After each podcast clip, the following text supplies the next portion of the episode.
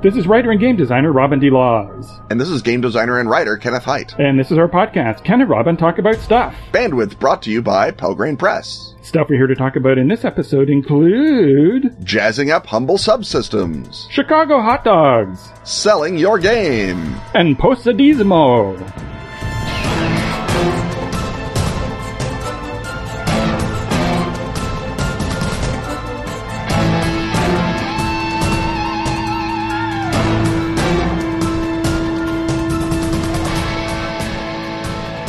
It has come to pass. The new third edition of Unknown Armies is in stores now. Unknown Armies is a modern day occult role playing game about broken people who conspire to fix the world. The new edition has a completely new character creation system. Now, more than ever, each character's attributes revolve around their wounded and worsening psychological state. The third edition also has a whole new way for GMs to focus play on the group's communal goal to change the world. And the myriad ways things are likely to go horribly, horribly wrong.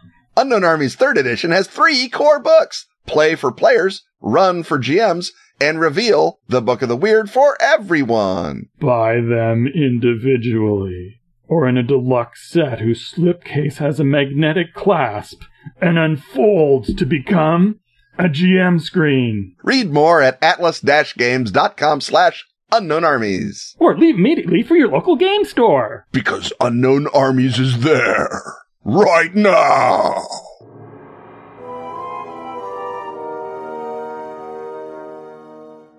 The rattle of dice, the thump of miniatures, the crunch of Doritos, and the benevolent gaze of Peter Frampton coming alive welcome us once more to the friendly confines of the gaming hut.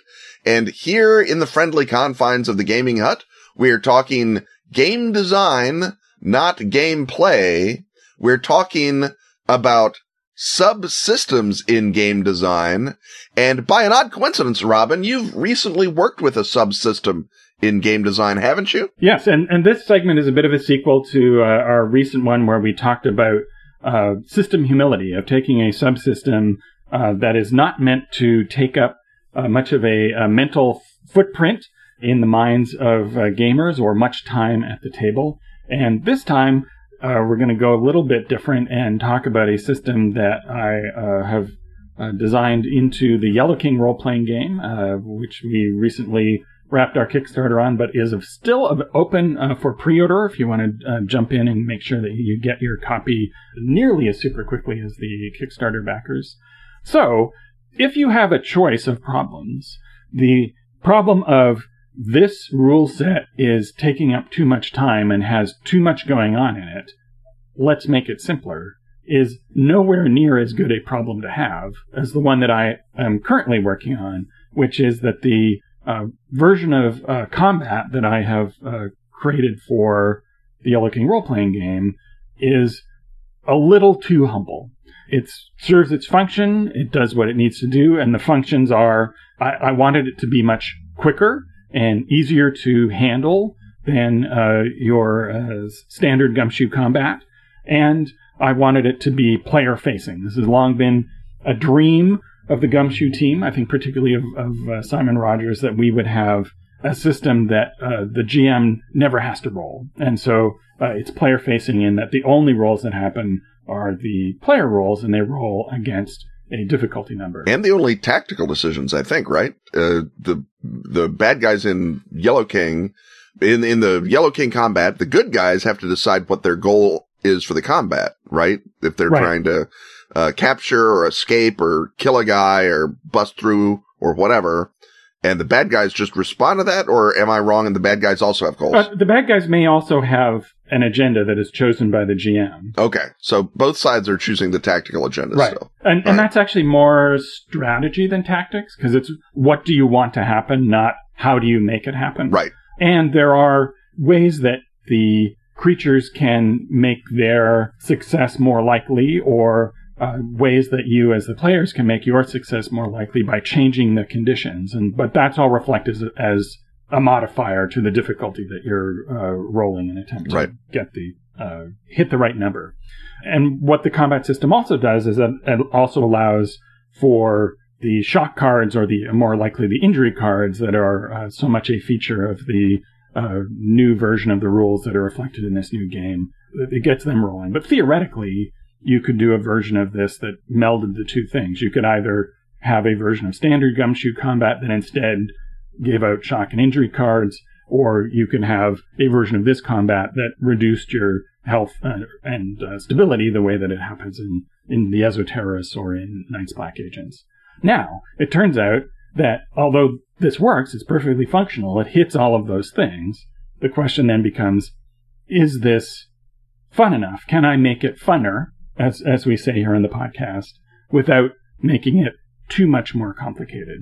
And so the thing that I'm working on now is adding in some elements of combat that went by the wayside in an attempt to boil it down. And so the hit locations thing, primarily, right? right no. uh, well, the hit locations uh, are kind of there with the shock cards, right? Because you can right, get yeah. broken arm mm-hmm. or, uh, you know, shattered kneecap. I haven't yet written a shattered kneecap uh, shock card, but you know, I'm I still have sixty thousand words to go. I'm sure I can fit in a shattered. I think, kneecap. I think in a game as full of Parisian hoodlums and parapolitical leg breakers as half of Yellow King is that a shattered kneecap should be right up in there. Oh, I think I've hit upon a, something that's missing in the game. I right. absolutely will have to. I should add a stretch goal for shattered. Now, now, don't make that a Ken requests. That's logic requests.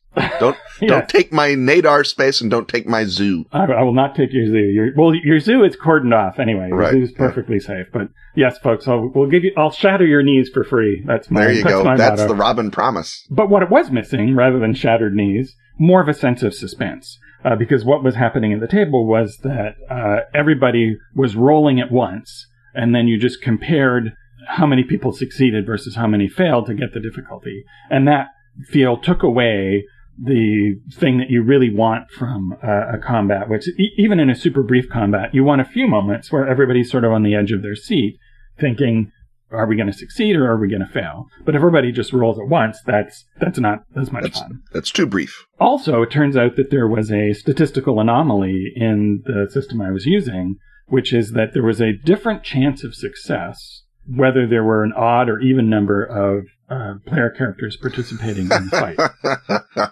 that's that's best. Right. This brings us to a digression, though, because statistical anomalies are interestingly anomalous in the following way, which is that brains aren't good at noting game statistics in play. So that uh, no one ever noticed any such problem uh, while we were playing. Uh, and uh, it's only when uh, people with a sort of a, a mathematical uh, view of the world look at a set of rules on the page that they find statistical anomalies. And there are much uh, slighter statistical anomalies in certain designs, uh, including there's a particular, you know, 3% difference in one of the Hero Quest charts at one point that drive math people crazy. But those things only matter when the math people find them and talk about them online. They don't actually affect play at all because you don't actually notice the probabilities. Some of some of them do. I mean, classically, the example was that uh, the storyteller botch dice, where your chance of botching went up as your skill got higher. So because botches were on one. So I think people noticed that. I think it was not just uh, our good friends, the math people, that noticed that. The people they noticed stats. super egregious ones. Yeah, and uh, and we can congratulate you know the original uh, vampire designers for finding they found a statistical anomaly big enough for people to notice at the table. So Kudos it, to them. It created the sense of unheimlich that a true horror game of the uncanny requires, I feel. Yes. You could make an argument for that, right? The yeah. the more the, the higher you rise as a vampire, the the more doom comes to crash in on you. But mm-hmm. but people know that that was a that they would identify that I think as a rationalization. Uh, I I would hope so. right. So anyway, as a happy follow on from making it more suspenseful, I've found a way to also remove that annoying statistical anomaly, which I don't want to have to rationalize in such a fashion for right. the next 10 years. That, that would be bad. You don't want, it's a PR problem, if not a play problem. Right. And so what I'm uh, working with now, and again, maybe this won't also survive playtest, uh, which will then mean we can do another segment about it later. Oh, thank goodness. yes. we always need fodder for segments. Yes. Rehumbling uh, and unhumbled subsystem coming exactly. in approximately 10 weeks. Yes.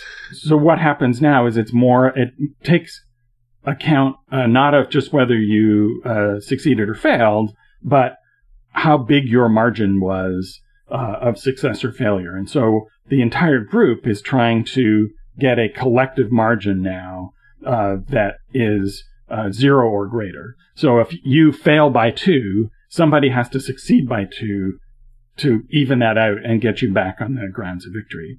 So the next question is, so we've dealt with the anomaly. So how do we ne- then make it suspenseful? Well, obviously you have each person roll in sequence and what happens with each role, then everybody has a stake in because you're going for the collective uh, victory of the whole group as to whether you succeed at your uh, strategic objective or not. Uh, and the way to do that is the people who are spending the most on their uh, rolls, because as you know, folks in Gumshoe, you get to add a certain number of uh, pool points uh, that you choose to your fighting roll before you make your fighting roll. the people who are spending the most get to have the big blare of uh, victory and swashing and buckling as they uh, leap into action. But then as you go along, the people who are least likely to succeed and therefore most likely to tip victory back into defeat uh, go in sequence. And if there are people who are in the room probably are going to be spending the same number of points. So all the threes go first in room order, all the uh, twos go first, all the ones, and then uh, all the zeros. And so that gives you everybody is now concentrating on what's going on. There's that attenuated uh, thing where there are, it now feels like there are a bunch of rolls rather than it feels like you know just one roll that everybody is making at the same time, and so that uh, gives us more of a sense of um, suspense, and uh, people get a running total as you go along. So it's like, oh, you're up to three, you're doing really great, and oh, now you're down to minus two. And there's an additional follow-on effect of that was it, it now makes it much easier to narrate the general progress of the fight so that you can, as a GM or as a players, you can describe the back and forth within the overall melee, uh, even though each player is, is only uh, rolling once. So, Ken, have you uh, had similar experiences of trying to make a something that was functional but not uh, fun enough, more fun? Uh, right now, we are in the play the alpha playtest stage of Vampire, and we're not necessarily trying to make things more fun. Things are still pretty fun, but what we are trying to do is make things a little more ornamental in that right now we have die tens still because they're lovely dice and everyone loves die tens. They've but all the, bought their goth d10s but already. The, but the basic roll is now a, a success is always six or better. So we've functionally replaced the die 10 with a die 2. So the job now is to figure out things the die 10 can do in play, ideally in that role, that will make things interesting again. Uh, and not interesting in terms of the fiction. The fiction is plenty interesting, but in terms of the die roll being interesting. And there's a couple of, uh, you know, we added criticals, which is, uh, had its own fun with uh, statistical anomalies and has the advantage of being something that I think fits into that sort of larger than life vampire superpowered concept where the vampires are extraordinary, uh, creatures capable of extraordinary feats. We've got the hunger die. Uh, when you roll your dice for frenzy, the success level depends on your current humanity. So that's nice.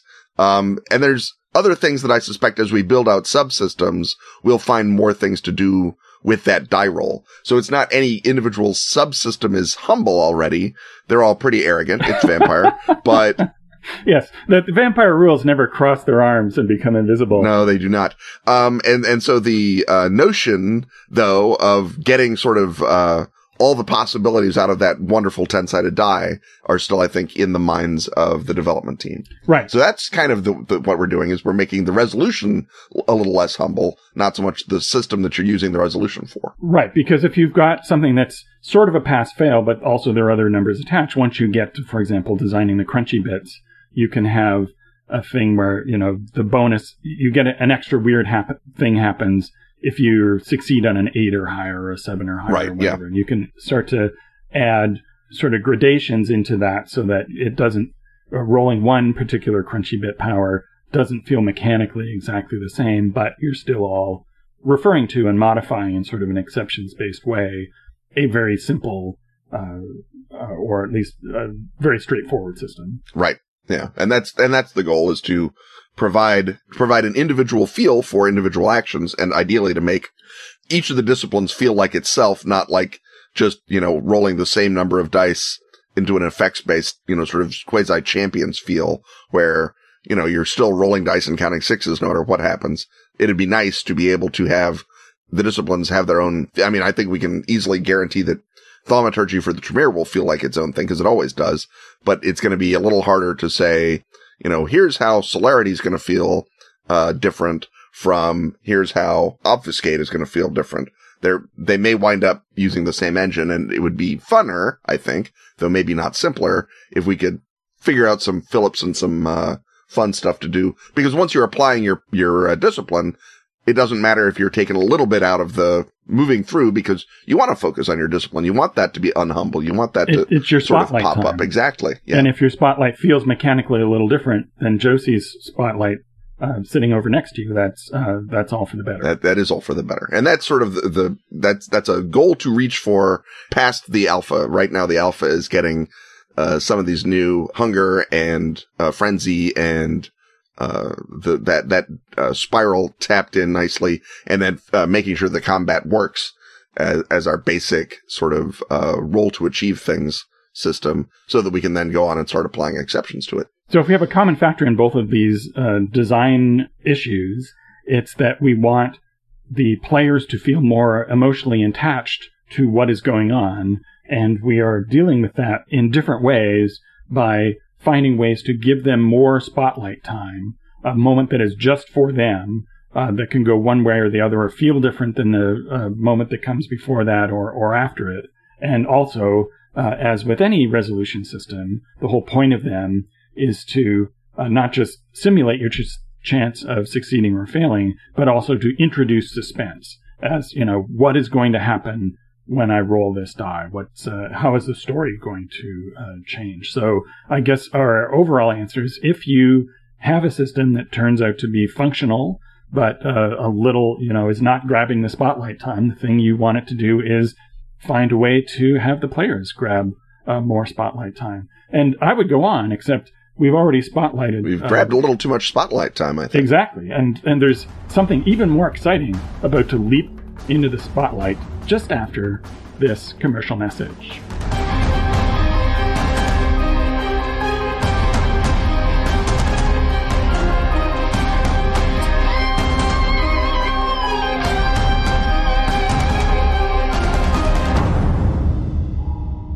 Hey, Robin, what you working on these days? Thanks to the Kickstarter for the Yellow King role-playing game, I now have 40 plus stretch goals worth of additional material to create and or oversee. Yellow King, Yellow King. Is that the game of weird horror in which players portray interconnected sets of characters in four different weird realities, all investigating the reality warping activities of its titular monarch? None other, Ken. Would that game also include the innovative new take on the beloved gumshoe system, which adds such cool new features as faster player facing combat and the vivid status effects of shock and injury cards? Yep, that's the one. And is that hideous wailing I hear the collective lamentation of gamers who, for whatever reason, were unable to back the Kickstarter? Yeah, sure sounds like it. Have you and our friends at Pelgrane Press considered leaving it open for pre-order for those who want to get in on the initial shipment and get a deal almost as special as that captured by original backers? Why, thank you for asking that question. The question I scripted for you, Ken. Does that mean listeners, in fact, can pre-order the Yellow King role-playing game by following a link in the show notes? It sure does, and you know what else it means? What? You may now discard a shock card. A shock card? I didn't know I had a shock card. A shock card? Oh.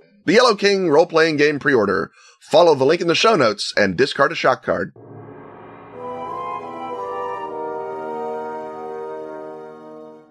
The blort of mustard and the low Teutonic grumble of the sauerkraut tell us we've once more entered that most delicious of huts, the food hut. And uh, those of you who uh, pay very careful attention to the calendar and its relationship to the show know that uh, last year we started a tradition right about this time where we invite Ken to wax rhapsodic about a apparently humble, but it turns out uh, funner than you might think food. And last year, it was your encomium to the humble blueberry. Not humble. The blueberry is an aristocrat, Robin. Is, uh, well, a- after you talked it up, it's an aristocrat. Now it it's is- just unbearable. It, well, it, it, was ennobled by the pot, by the spirit of will. yes. Well, and it does wear a little crown, but we already talked about the blueberry. We did. this time, it, as a true Chicagoan, uh, your city uh, made its bones, so to speak, packing meat. Yep. And uh, um, I'm sure there was a moment when uh, the uh, all the people who uh, flooded up from the south to work in the meat packing plants looked down at their feet and noticed little bits of red stuff all around them and thought, "Hmm." I or more likely, the factory owner came along and looked at those and said, "How can we get people to eat those?" And that's where we bring in the special relationship between Chicago uh, and the hot dog. Did Chicago invent the hot dog? Certainly didn't invent the sausage. But No. is- what what is special about the uh, history of Chicago and the history of the hot dog? Well, Chicago did not invent the hot dog any more than Chicago invented the pizza. Chicago merely perfected the hot dog as Chicago perfected the pizza. Uh, hot dogs, uh, as you allude, began as sausage sandwiches. They came out of Germany from the good old German immigrants who flooded into Chicago from the south of Germany and the south shore of the Baltic Sea. A lot of them. And, and they knew a thing or two about Fleisch. They knew a, a bit or two about uh, the encased meat.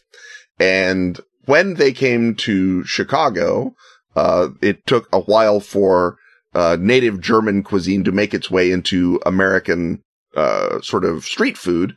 But the traditional date for the beginning of the Chicago hot dog, the opening of the era, is the Chicago World's Fair in 1893. And while there were many, many hot dogs and many, many sausages and many, many people eating sausages on buns, the 1893 date is when the Vienna Sausage Company comes into popular existence and is um, uh, debuted to the masses. Vienna beef, as it is known in Chicago, is kosher, which means that all the bits that are swept up off the floor have been inspected by a rabbi to make sure they don't have any pork in them. And rabbis being generally good people, they also toss out rat heads and other things that might otherwise have made their way Yeah, well, well, into while they're at it, while they're at it, while they're there, uh, they make sure that it does in fact contain nothing but good old kosher beef. And so the kosher beefness of the Chicago beef frank, the Vienna beef frank, is part of the basis of the Chicago hot dog because other hot dogs are a beef and pork blend or they're uh, a beef, pork, and floor sweepings blend.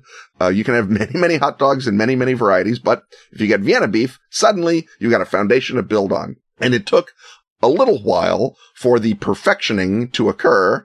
The canonical date is 1929 when Abe Drexler opened a hot dog stand on uh, Maxwell Street, which is on the south side of Chicago, but at that time was not as far south as it uh, is now uh, in this city's uh, mental geography.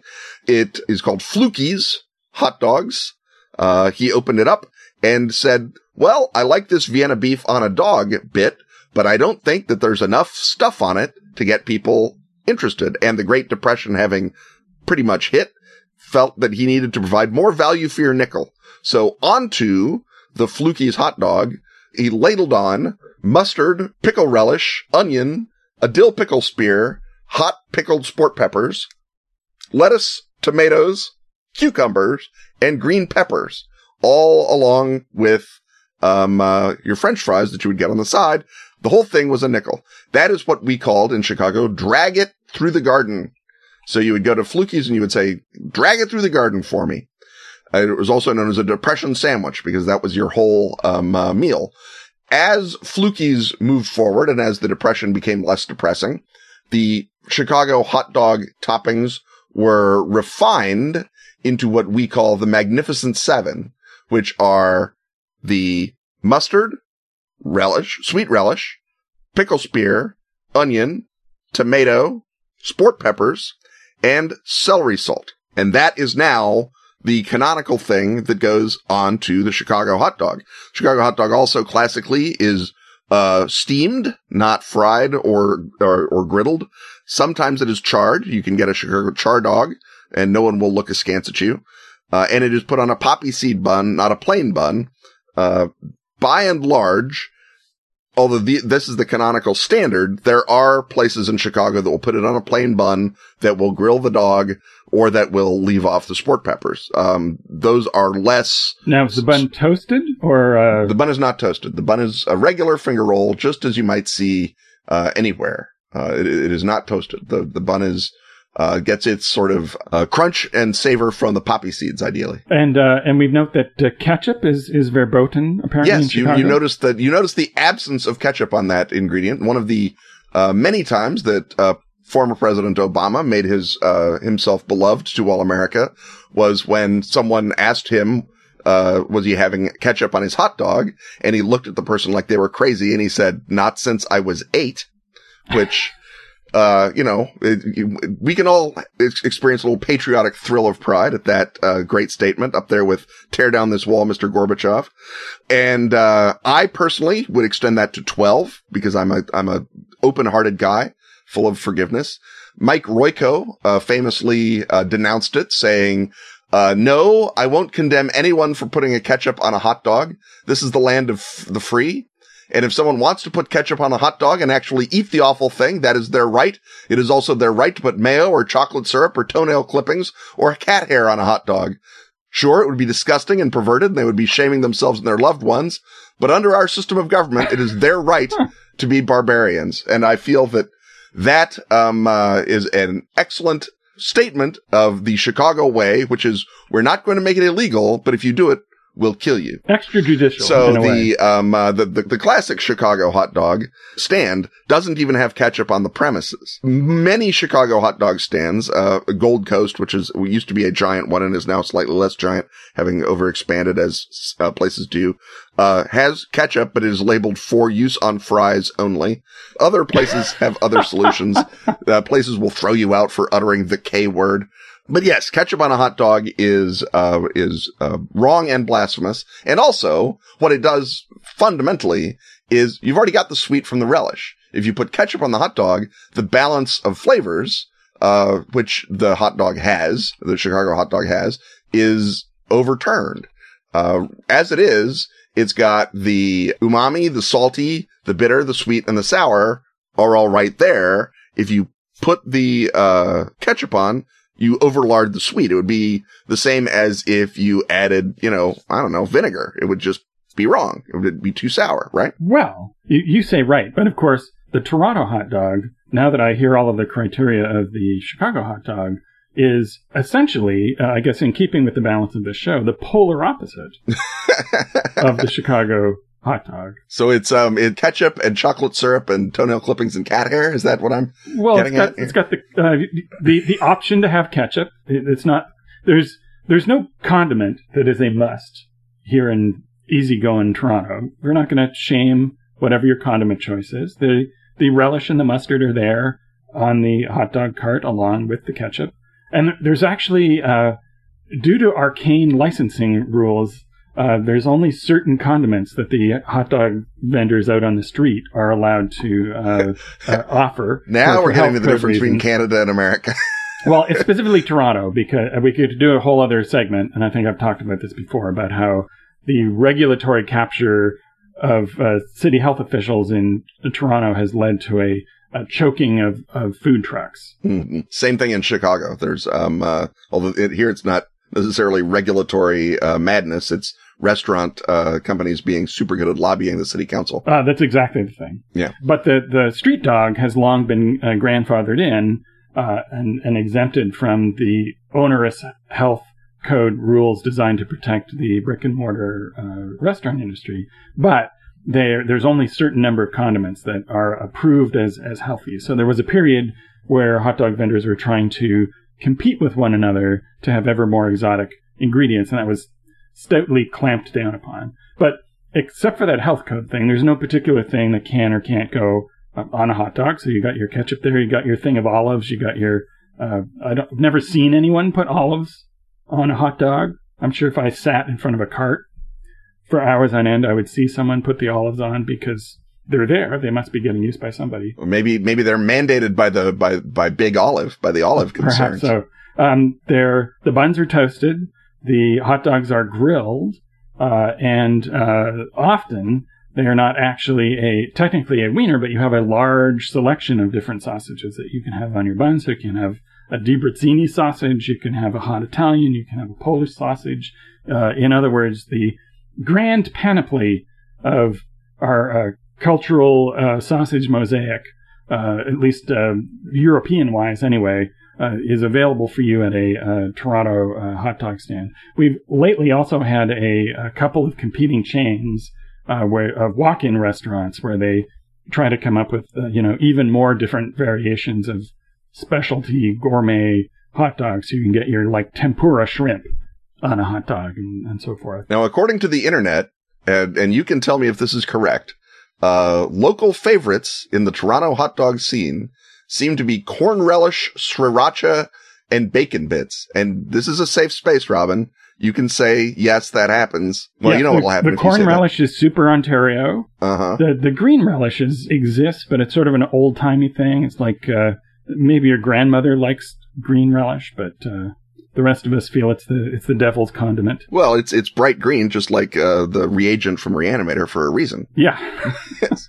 So uh, if we if we want our more sugary condiment, that's that's where the ketchup comes in and the and the relish goes out. Although although also apparently uh, Toronto has available to it canned mushrooms and poultry seasoning for its hot dogs. Is that something you see in your hot dog stands, or is that the internet having fun with me?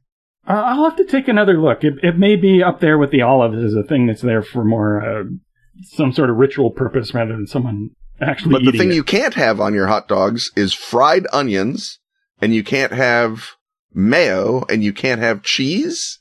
That's the rule. Those would all have been outlawed for these uh, suspicious health-related reasons. Mm. The special irony about you can't have fried onions is that they often fry an onion on the grill, or at least used to, in order to create an enticing smell that would draw you in. But then they couldn't serve you that fried onion. Right. But the fact that you were uh, cooking meat and vegetables on the same surface became a pretext for making that uh, un- uh, unacceptable, a, a, breaking of these supposed health codes.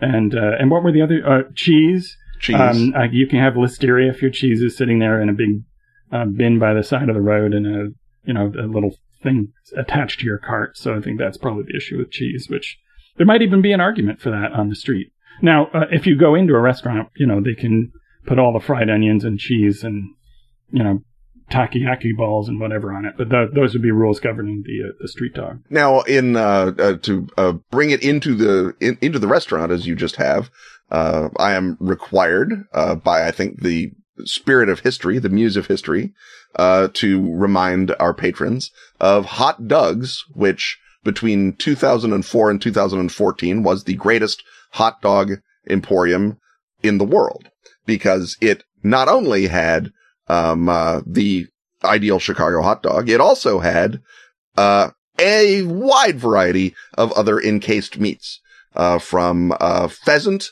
to elk to kangaroo, depending on uh, what uh, the week was. Uh, Doug Sohn, the founder of Hot Doug's, would rotate the game of the week. There would be a number of specialty dogs. There was a super hot link. There was the Thuringer that I actually had to travel to Germany to ever eat one remotely as good. That there was an, an amazingly good Thuringer, which is beef, pork, and garlic, uh, for those playing at home. And then the toppings would be designed uh, culinarily to mesh with the encased meat in question. The classic uh, Hot Doug's dog was the foie gras dog, where you would put foie gras on the, I believe it was on, uh, duck sausage and, uh, sea salt and, a, uh, uh, store made, I think it was store made mustard that was on there as well. And that was just umami until the end of your life was how good that was. And uh, there have been many's a time where when you go to Hot Doug's and you say, well, nothing else here looks as good as the foie gras dog. I guess that's what I'll have. And when you can say in your heart, I guess I'll have the foie gras hot dog, you are living right, my friend.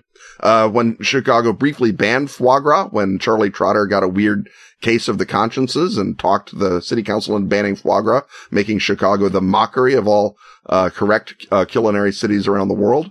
Hot Doug's got the first uh, citation for violating the foie gras ban and then paid the fine and hung the citation up in the window, which the city felt Chalked was, it up as a marketing the, the expense. city felt was against the spirit of the, of the, of the thing. So when they gave him his second fine, they said, if we give you a third fine, we're going to shut your store down. And so he was not able to do foie gras for a while until Mayor Daley went to Paris enough to answer amazed questions as why would you ban foie gras? What's wrong with you? And uh, force the city council to rescind its foolishness. But uh, so Hot Doug's was there on the forefront of the war against ludicrous uh, food regulation, as well as the forefront of the war against not having something delicious in your mouth. Uh, Hot Doug himself now, he is retired from Hot Doug's. He now sells hot dogs in the bleachers at Cubs games. If you go to Wrigley and are um, uh, over there in the bleachers, you can line up and get a Hot Doug's dog, which would be delightful. so he's retired in the way that Steven Soderbergh retired. Exactly. Yes. And, uh, and his, uh, on, his line staff, his grill, uh, cooks have opened another place called Hot G Dogs, which is almost as good as hot, Hot Doug's, but doesn't have an hour long line in front of it. Uh, because it's in Uptown, I guess, and not in Roscoe Village. But, um, so- sounds like an improvement. yeah, yeah, in many ways, but it's, uh, also it's not Hot Doug's. And so, uh, they are, uh, it's very much sort of school of Rembrandt, not Rembrandt, but school of Rembrandt is still plenty good enough to be hung in a museum, I feel. Well, now I'm uh, hungry enough to, uh, to to want a hot dog, but we've got many more segments at, at many equals two to get to. so let's get to the uh, third segment of this here podcast.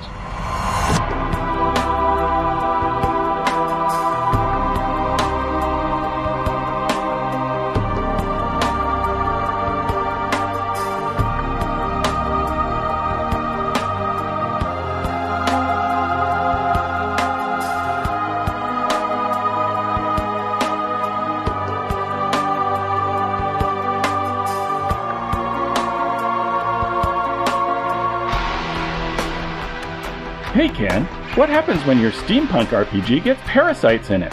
Well, actually, it's a parasitical game system that is added into your Steampunk That RPG. That sounds fabulous. Where can I learn more? in Volume 3 of The Best of Fenix, now available in PDF at DriveThru RPG. That must mean that all three volumes of The Best of Fenix are available separately or in a value conscious omnibus edition. When you're typing it into the search engine, you're typing F-E-N-I-X. And what you get when you type that is the best of Sweden's much vaunted magazine devoted to role playing and gamer friendly reviews. including a metric oodle of articles by yours truly. They use the metric oodle in Sweden, right? Indeed, they do, Ken, and in Sweden by law, a metric oodle must contain such features as Fallen Gods, Runepunk Steam Quests, Lamb Chop Love Songs, and the comic strip adventures of lazy beer loving Bernard the Barbarian. all brought to you by the expert editorial hands of Tove and Anders Gilbring, Not biologically related. but related by their love of role-playing. That's the best of Fenix volumes 1 to 3. The first of many gaming wonders to come from Askfageln. Ask for Askfageln by name. And don't forget, that's F E N I X. And remember, that's in English, not in Swedish. In English, not Swedish. This episode also brought to you by Patreon backers, exactly like Scott Stefanski, Rich Ronaldo, Matt Balera, Ryan Lassiter, and Chris McLaren.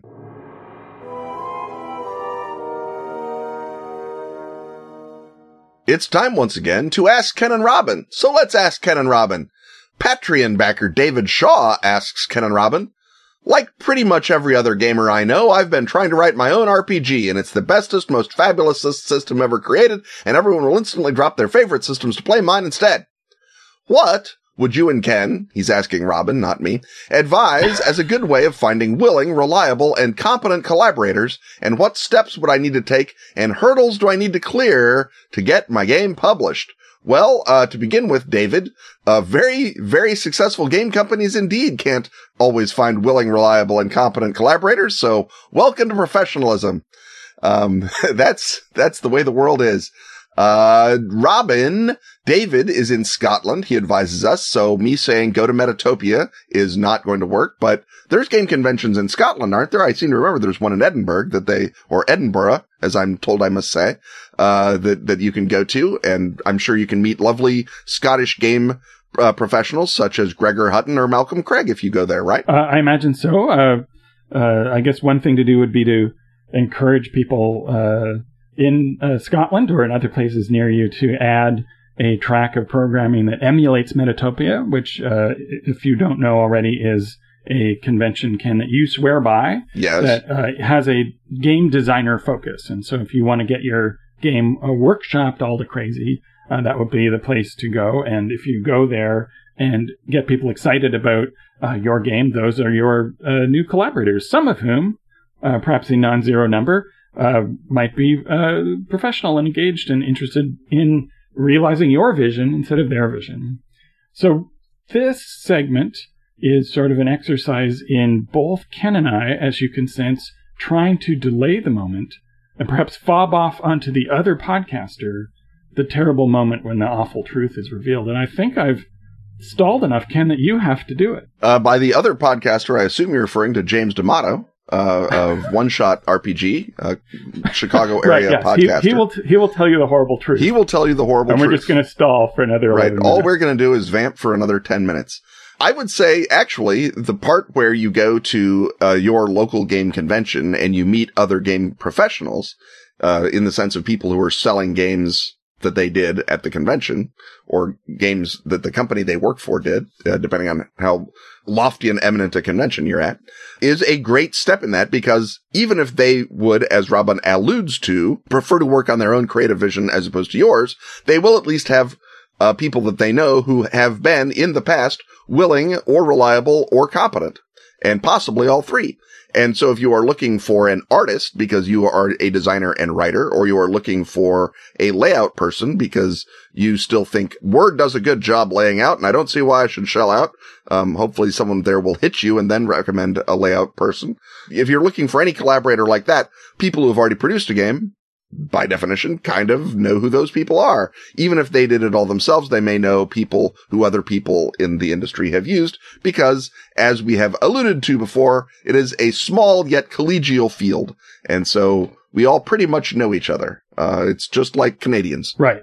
The distinction is between publishing your game, which has an array of pitfalls, and getting an existing company to publish your game, uh, which is where the horrible truth part comes in. And Ken, you've, you've adeptly stalled so that I have to be the one. Look at that. James is off the hook. Right. It is not uncommon as game professionals, and therefore also uh, uncommon for publishers, to hear from someone who has been working on their role playing system for a long time and now want to publish it.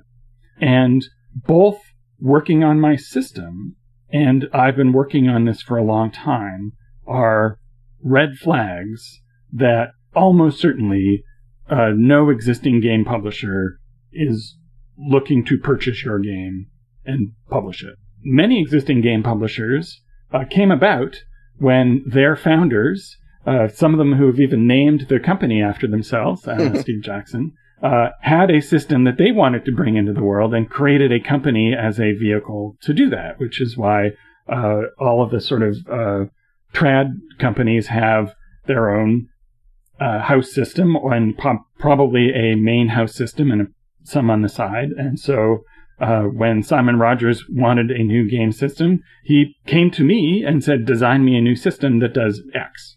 And the chances of, of your system being so exciting and different that it is a unique selling point that creates a completely different play experience is what you want to look at.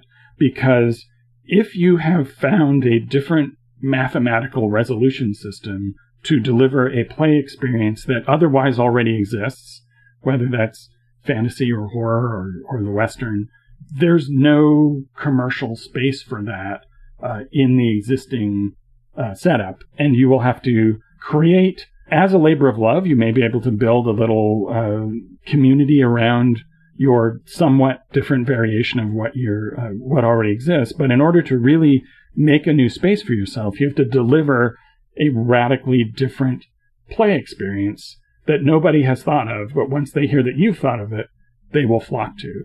And very rarely does the person who has been uh, working on their system for a long time have that thing, that unique selling point. Uh, often they have a really sort of a cool uh, resolution mechanic that would have been just as good as another similar mechanic that existed when they started designing it years ago.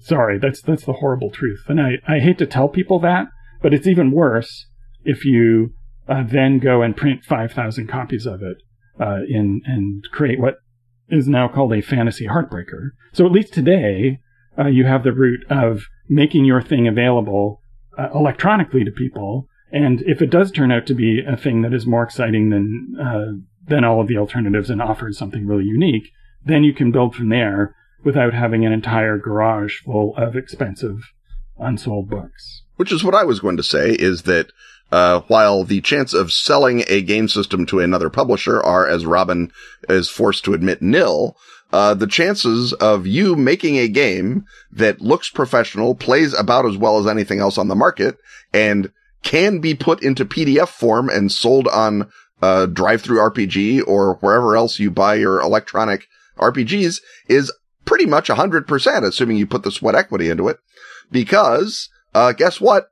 The barrier to entry is relatively low and it's a relatively forgiving hobby. And if you've been playing for any number of years, you at least have some concept of what play experience should feel like. It may not be my concept. It may not be Robin's concept, but it might be the concept of many other people who will be perfectly happy to play with your game, even if it provides no new experience, if it provides the same experience in a slightly different world or in a slightly different uh, set of parameters than they're used to. Uh, there are plenty of people who are out there goofing around, uh, playing games serially as opposed to playing the same system forever. And some of them might very well purchase your game in PDF form. Drive through RPG, of course, lets them even purchase it in POD form. You never have to darken your garage with a single print copy, but you can, in theory, be a published game designer as easily as anyone else on the planet. So the part uh, that we're really uh, trying to let you down about is just the word published or or getting published, getting rather published. than yes, publishing, publishing yourself. Right. So the way to publish a game is to do that. And if you develop a play community around it, absolutely, that's the time then to say, go to the Kickstarter well and say, I'm trying to take this game that already has an audience and put it into a nicer edition with with uh, even better art or a nicer edition with this extra, you know, archery subsystem that I've thought of or whatever allows you to go back and, uh, take your audience to the next level of whatever your play experience is. And that's when you can, uh, go out and try and turn your audience into people who will buy a physical game as opposed to an electronic game and, uh, make you a published printed game designer. So that's, that part is relatively clear and relatively well established in plenty of other places. Should we circle back around to finding willing, reliable, and competent collaborators, Robin? Do you think that that's uh, worth another bite at David Shaw's uh, apple there? Well, I think there, there's two different stages. Uh, the first stage is finding other enthusiasts who want to run uh, your game and build stuff onto it uh, and uh, or to uh, create material for it, whether that's illustrations or uh, graphic design or whatever. But at a certain point, you are going to want to move beyond a volunteer community and start paying people. Yeah, that is how to increase willing and reliable, and usually it also increases competent. Right. Because if there's someone in the hobby who's already really good at illustration or graphic design in particular, the those are high demand skills, and there's someone else who's offering them actual money to do things. Um, now, just offering people money is no guarantee that you found someone who is uh, reliable or competent. Relying entirely on volunteers is a guarantee that you're going to eventually get what you pay for, at least uh, if not in quality, in terms of when things get delivered. Now, again, if you if you have a a, a friend or a known quantity, someone you've uh, met at a show or someone you've gamed with, who is in fact and not like uh, for local values of at this table they're the best artist, but is in fact a good artist, then sweat equity is a great way to do it. You do the words, they do the pictures, split it 50-50, you both own the game you, you become like a, a comic book uh, publisher or a comic book creators and you can work as a team and as much work as you're putting into it that's how much work they're putting into it. But they have to love your thing right. as much as you do and feel the same sense of uh, potential success for it Right. Because otherwise you're asking people to work for exposure. Right. But that's the, but that's the kind of thing that you, well, you're asking them in that case to work for an ownership stake. You're not Right. asking them to work for exposure anymore. Right. But if you're, if exposure. you're, if they don't believe that your ownership stake is going to be worth anything. really Yeah. meaningful and valuable, And which- that's why I say that there has to be that pre-existing relationship of uh, shared excitement and ideally, you know, shared uh, trust and friendship before you began that process, right? right. That you can't um, uh, just sort of go up to a beloved artist and say, "Hey, Sarah, will you do this art for me?" On the basis of it'd be great if I got art. Uh, That's not going to work. There's no chances that that will happen. But if you and uh, Sarah are friends and you've both played the same game and Sarah's on fire with the possibilities of your game just like you are, and Sarah's a good artist, then Sarah will say, yeah, uh, I will do all the art. Well, the game will have a, a good look.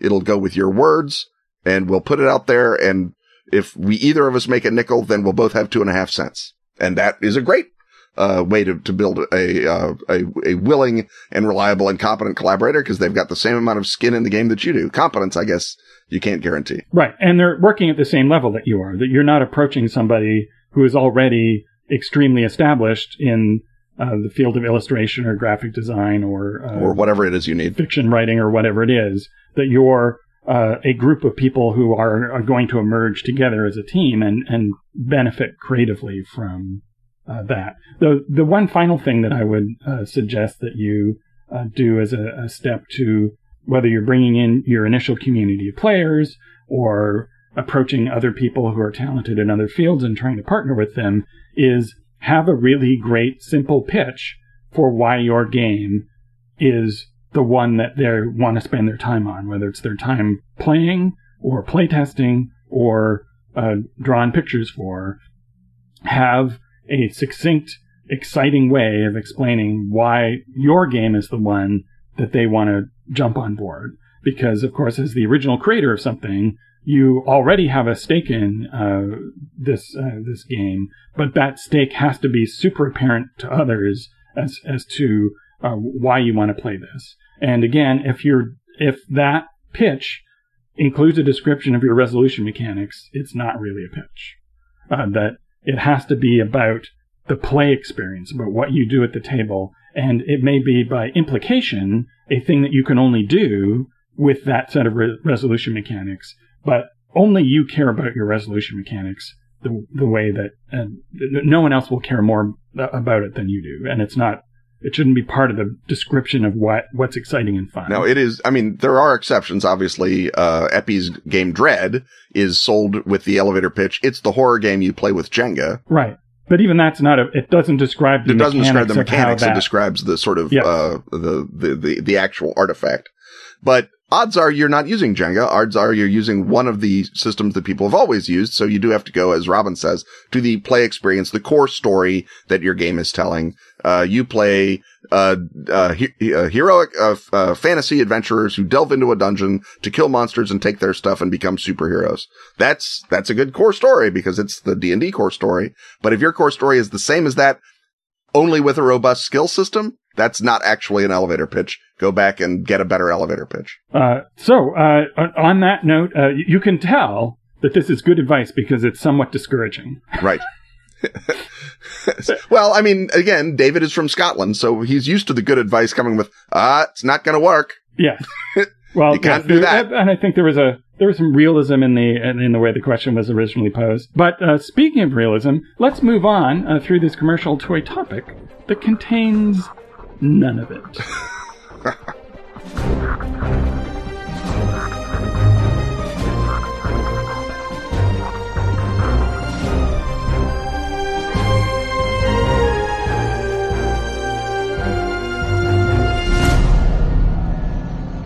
The skies are dim always since the Maker died. Time to weave a tale, my friends. A tale of good-hearted puppets in a bad-hearted world. In John Scott Tynes' Puppetland, you rise up against the savagery of Punch, the Maker Killer. You battle his army of nutcrackers and his terrible boys sewn from the flesh of the maker of all puppets. Seek the gorgeous new hardback edition at your nearest retailer of beautiful yet sinister role-playing games. Featuring full color paintings from Samuel Araya. And tons of ready-to-play tales from Kenneth Hite. Aaron Dembo. And Gareth Ryder Hanrahan. Are you ready to play? Because Punch and his boys are ready to play. Ready for you.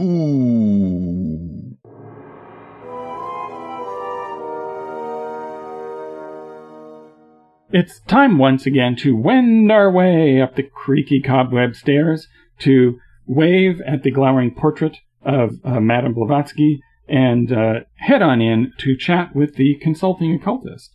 Uh, this time around, uh, we chat with the consulting occultist at the behest of Patreon backer Stuart Robertson, and he wants to know about Posadism, or as I suppose it is more likely to have been pronounced, Posadismo. Posadismo. Um, Ken, if you submitted uh, some writing work, whether it be uh, setting material or a short story that described Posadismo, I would say, Ken, your satire of the way that uh, communist ideology always runs aground is a mite heavy-handed. This is unrealistic. Little too on the nose, Ken. Back it It up does- and try again. It does not contain the crucial element of real-world realism that I associate with your work. And you would come back at me and say, Oh, Robin, are you familiar with Juan Posadas? Yes, or, or as he was known, Homero Romulo Cristalli Frasnelli, which is his birth name. Uh, so yes, this is this is about a guy named Homer Right. who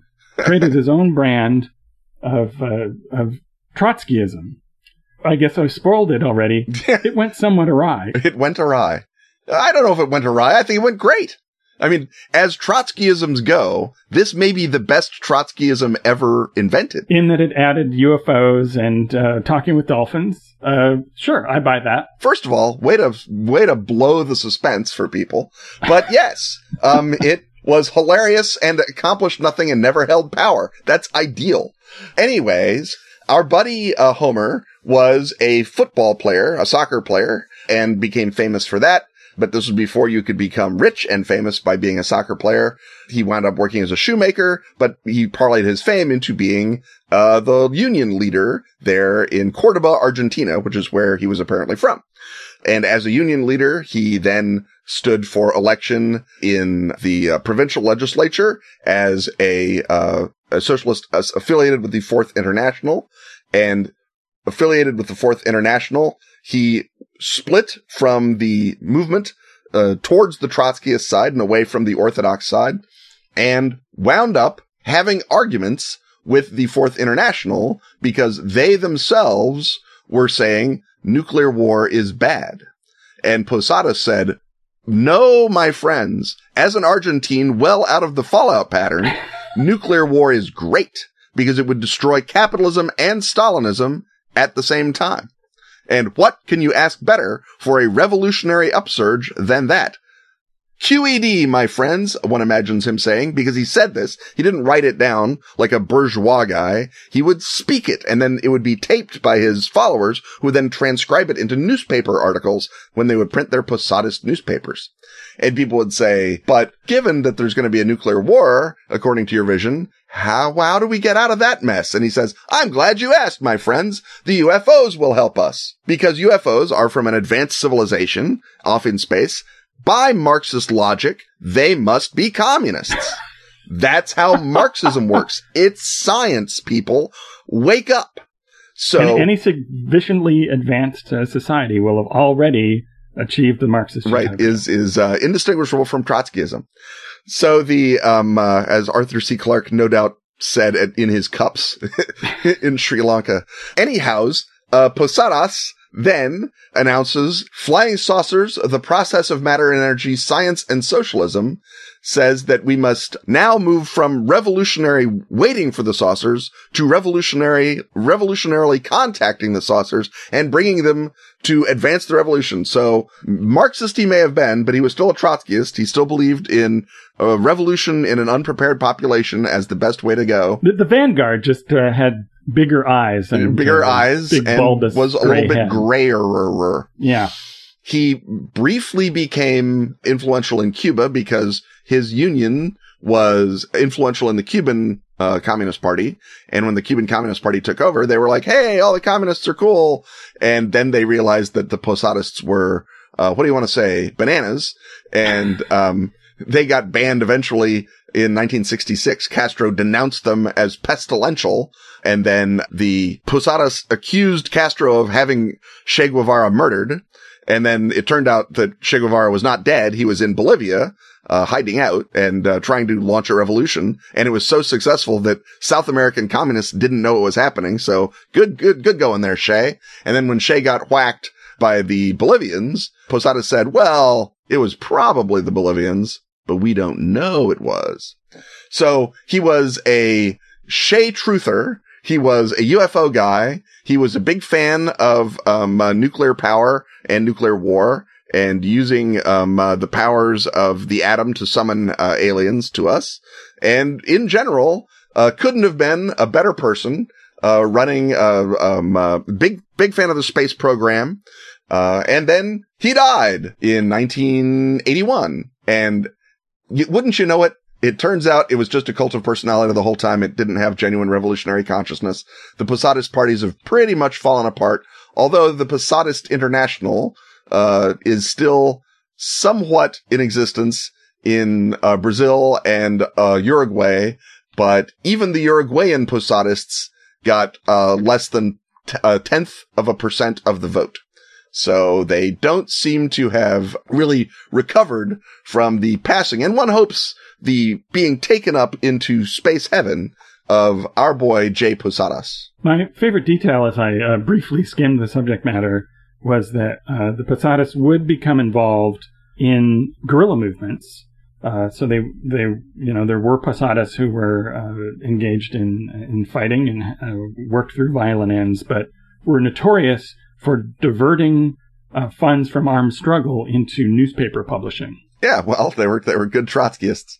Yeah. Um, uh, unlike our boy Trotsky, who was perfectly happy to mount an armed struggle and diverted funds from people he struggled against into newspaper publishing. Big difference. Um, uh, that would be Trotskyism avant la lettre, I suppose. Well, I, I, guess I guess we've reached the point where we have to uh, start making stuff up. Uh, I do want to mention, uh, in terms of making things up, um, and I'm not saying it's not made up, but some people have compared uh, the Federation to Posadas's vision, the Star Trek Federation, and have thought that maybe Gene Roddenberry picked up a Posadist newspaper at some point and was fired by its vision of the future. I find it unlikely that Gene Roddenberry, as new agey and simple-minded as he was, was also picking up Posadist newspapers, but I suppose nothing is impossible in the world of random atoms. Well, in in the backstory of the uh, original series, there is a horrific nuclear war that changes everything, but that's not portrayed as a good thing. No. it's not, oh, finally the nuclear war happened, and after that we had transporters. So if we are going to create fiction surrounding Posadas, or, or I guess Neo Posadas, if we want to uh, put it in our current day, the question is, in our universe, are elliptonic forces real? So if there are no UFOs, they're just a, a group of people with eccentric views, some of which have uh, trained uh, in guerrilla warfare and are therefore uh, possibly uh, dangerous to our protagonists. But in a world where uh, the UFO aliens are coming, what are the UFO aliens doing? Are they showing up going, oh, these people would make really great minions. We're going to uh, briefly research this book, Das Kapital, in order to promulgate our, our ideology and get in and you know make it seem to uh, these guys that uh, we're their vanguard that they've been waiting for, and then we can use them to uh, mount our secret invasion plan, which they're not going to realize. So the invasion of the Solidarity Snatchers. Yes. they they seem like communists, but they're somehow different. Yes, they just want to you know take all of our magnesium. I I like the idea that the aliens have studied Marx. They've studied Das Kapital. They're like, okay, we're going to pretend to be communists. That's how we're going to fit into the humans. That's what they believe the wave of the future is. And then instead of landing in South America to meet Posadas or in the Soviet Union, they land in America in the 1950s and McCarthy is like, get them! They're communists. It's like, oh, damn it. Why? What? What's wrong with you people? Why can't you all agree so that we can in- infiltrate you correctly? Or you know, they could be uh, sort of in their own minds. They could be doing a, a favor to humanity because their their technique when they go and make contact with uh, people is to determine what the prevailing aspiration is and then and then deliver on that. And so they, you know, get a hold of Posadas literature because it has all the, the keywords that they're looking for.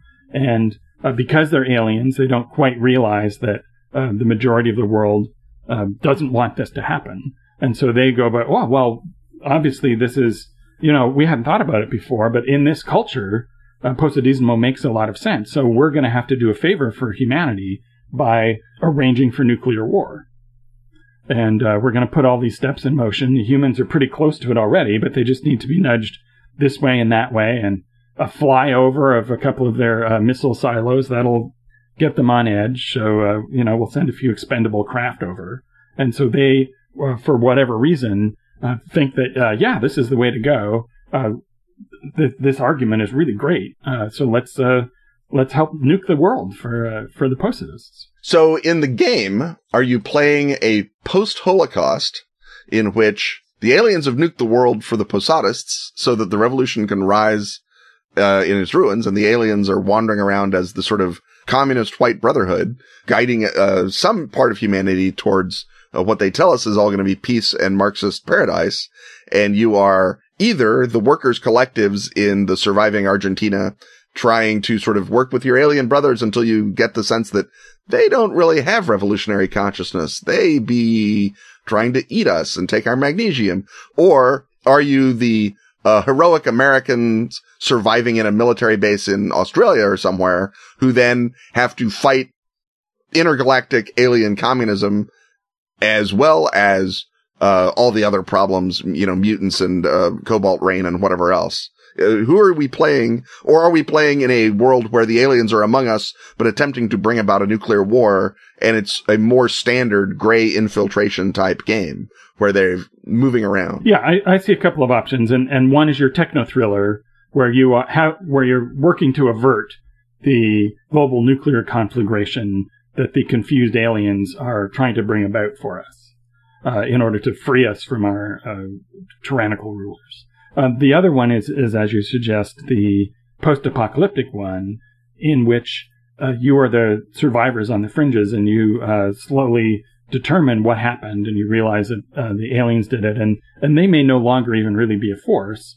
They have, as is the way of uh, Trotskyite ideology, they have split into five or six different groups and wiped each other out, and so only their uh, technology and, and saucers and stuff remain as a possible resource.